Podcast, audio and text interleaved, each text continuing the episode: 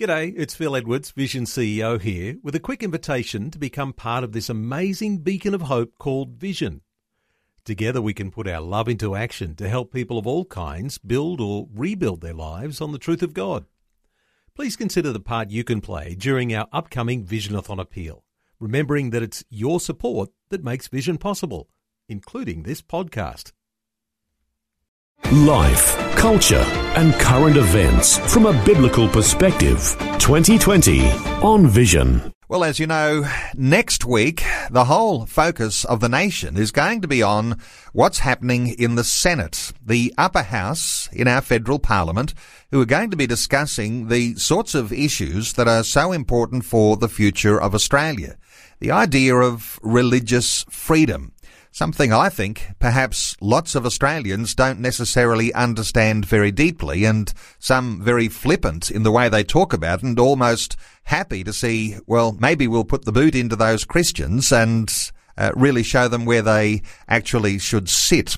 Well, let's talk about freedoms and what is likely to be upon us, the legislation of same-sex marriage in Australia. Bill Muehlenberg from Culture Watch back with us. Hello, Bill. Welcome back to 2020.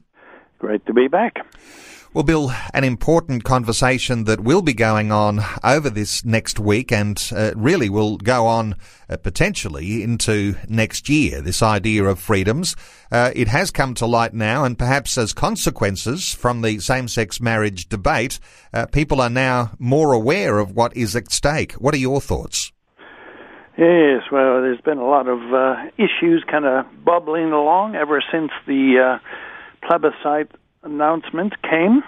Uh, in fact, a lot of questions. I mean, there's questions even about the very vote itself. If we wanted to go down that path, uh, the strange fact that the ABS has said that none of the scrutineers are allowed to say a word about anything, including any irregularities they may have noted, and if they do, they will be punished by force of law, and at some point soon the results will all be uh, destroyed. I mean, that's kind of bizarre. That's kind of stuff you read about in maybe North Korea or Cuba, but not in a democracy. So we could backstep a bit and, you know, ask, gee, what's going on with this whole plebiscite? But then there's been plenty more confusion, not, just with uh, the government, but the opposition. On the one hand, saying, well, we're going to get this marriage bill dealt with first, and then next year we can look at the issue of religious freedoms. And then there's talk about having extra weeks of Parliament and then canceling a week of Parliament. I mean, right now everything seems to be in a state of flux. Uh, certainly, the issue of religious liberty should be discussed. In fact, that's one of the another the bizarre part of this whole exercise.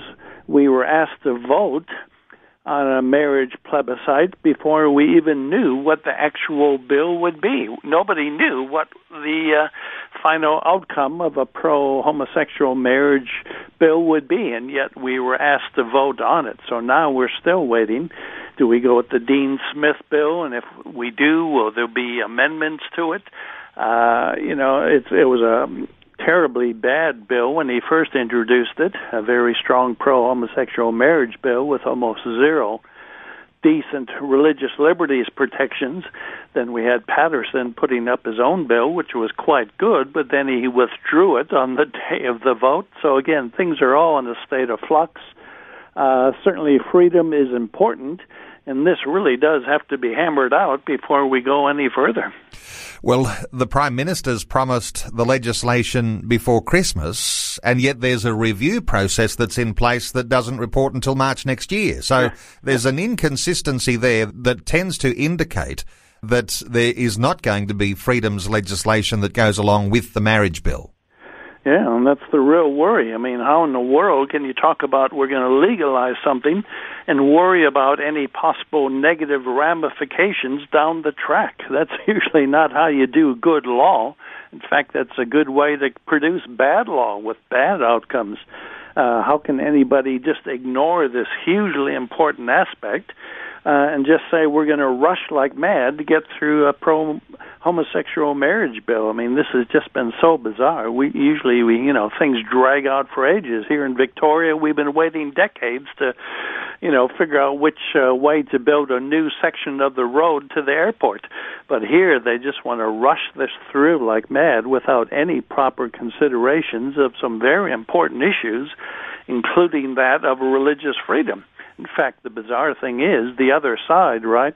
They've been telling us all along, "Oh, this won't impact any of you. There'll be no problems. You know, this is this is not going to harm anybody."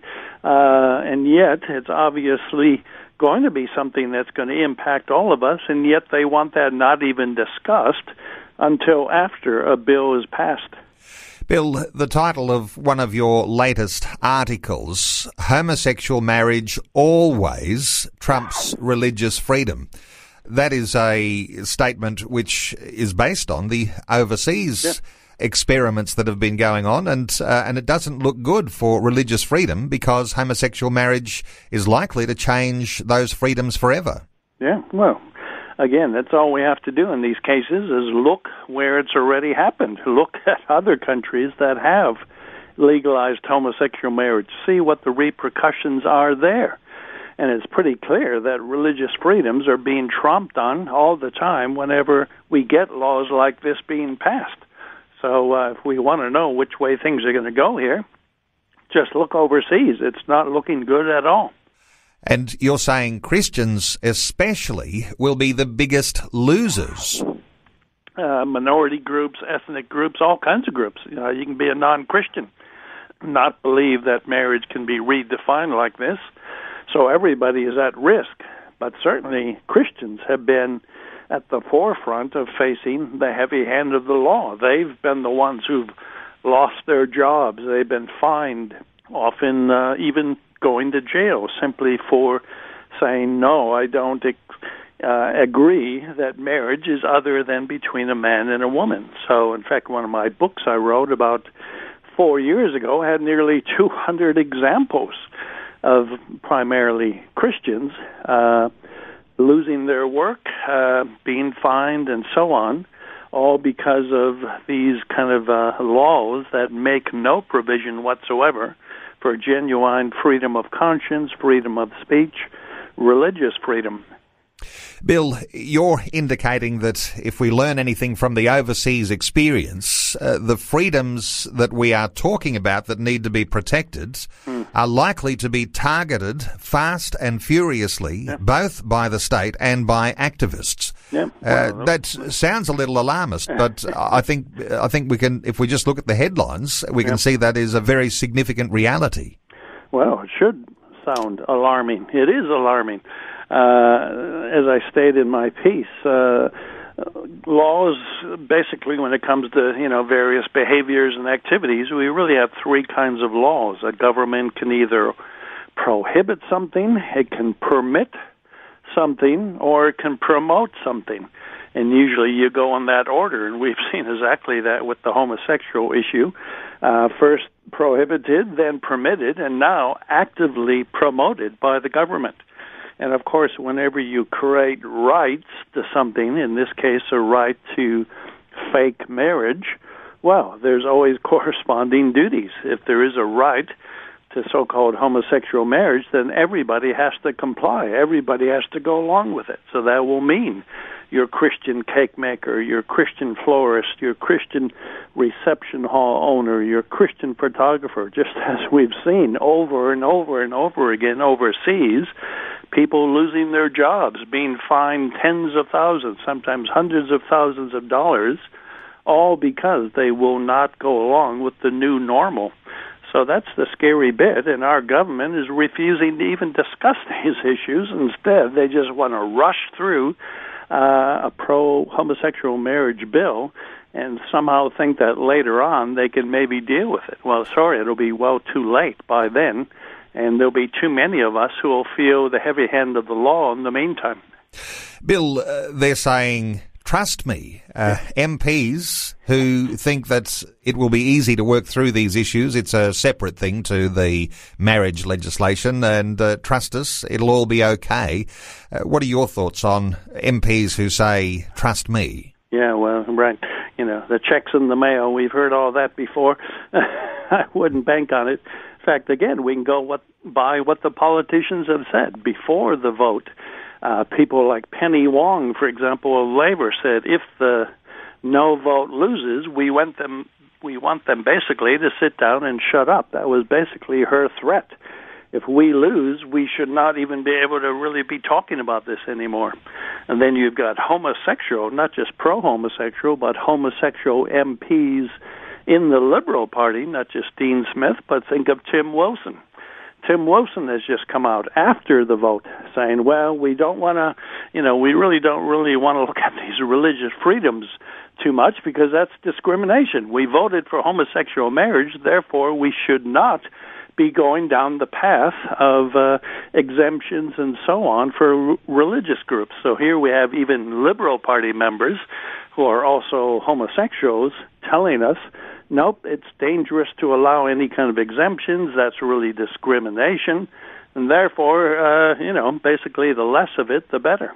This week it's become more prominent from the Attorney General, who has a hmm. call for the addition of Article 18 from the International Covenant on Civil and Political hmm. Rights, which in its first paragraph says everyone shall have the right to freedom of thought, conscience and religion. This right shall include freedom to have or to adopt a religion or belief of his choice and freedom either individually or in a community with others and in public or private to manifest his religion or belief in worship, observance, practice and teaching. If that went in there, wouldn't that go a long way to at least airing the idea that that freedoms are important and that they are a part of what's happened with this law? Well, it could, in theory. Uh, first of all, that's just the first of four clauses actually in that particular uh, document. You know, it sounds good in theory.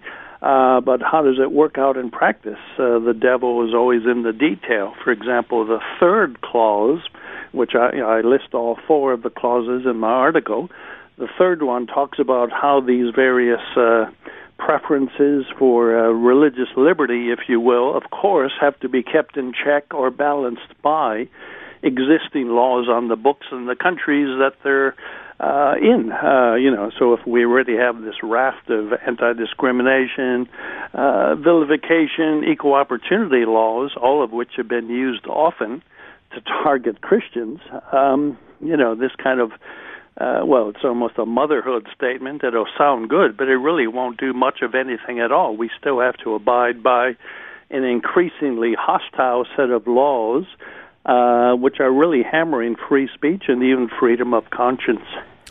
And really, what I think listeners will hear you saying, Bill, is brace yourself. There's mm. going to be a crackdown on dissent and a time to pray. Let me ask you about this time because not yet. Uh, we don't have uh, that law already passed. Is there time here uh, to expect some intervention from God uh, in some ways that will protect the freedoms? Uh, we don't expect that there's going to be a change in the way the legislation will go through. There will be same-sex marriage, but there is a need here, isn't there, for some level of protection? How ought we be praying? Mm. Well, absolutely. We have to continue praying and working, just like before the plebiscite, the same after. Uh, we can't go to sleep here. We have to keep at it. Uh, it will be a miracle to get proper protections. And of course, as I said in my piece, even if we do get some protections, uh, when a government can give you exemptions, right, they can just as easily take them away. So it's, uh, you know, they're almost not worth the, the paper they're printed on. So we really have to pray for some kind of miracle here either that this whole process gets slowed down, as I say, these guys want to rush it through, uh, but others are even asking if it's in fact even constitutional to alter the nature of marriage. So maybe some, uh, you know, some miracle we can get some common sense legislators saying, wait a minute, we've got to look at a whole bunch of issues. And of course, in the meantime, put your prayers into action. Uh, contact your local members and tell them about your very real concerns about the loss of religious freedom here and make sure that's represented in any bills that go through. Well, Bill, I'll point listeners to the article we've been talking about. Homosexual marriage always trumps religious freedom. People can read that article at billmuehlenberg.com or simply Google Culture Watch. Bill, good getting your insights as always. Thanks so much for taking time to talk to us again today on 2020. Always a pleasure. Before you go, thanks for listening. There's lots more great audio on demand, or you can listen to us live at visionradio.org.au. And remember, Vision is listener supported. Your donation, large or small, will help us continue connecting faith to life for hundreds of thousands of people across Australia and around the world. Learn more or donate today at visionradio.org.au.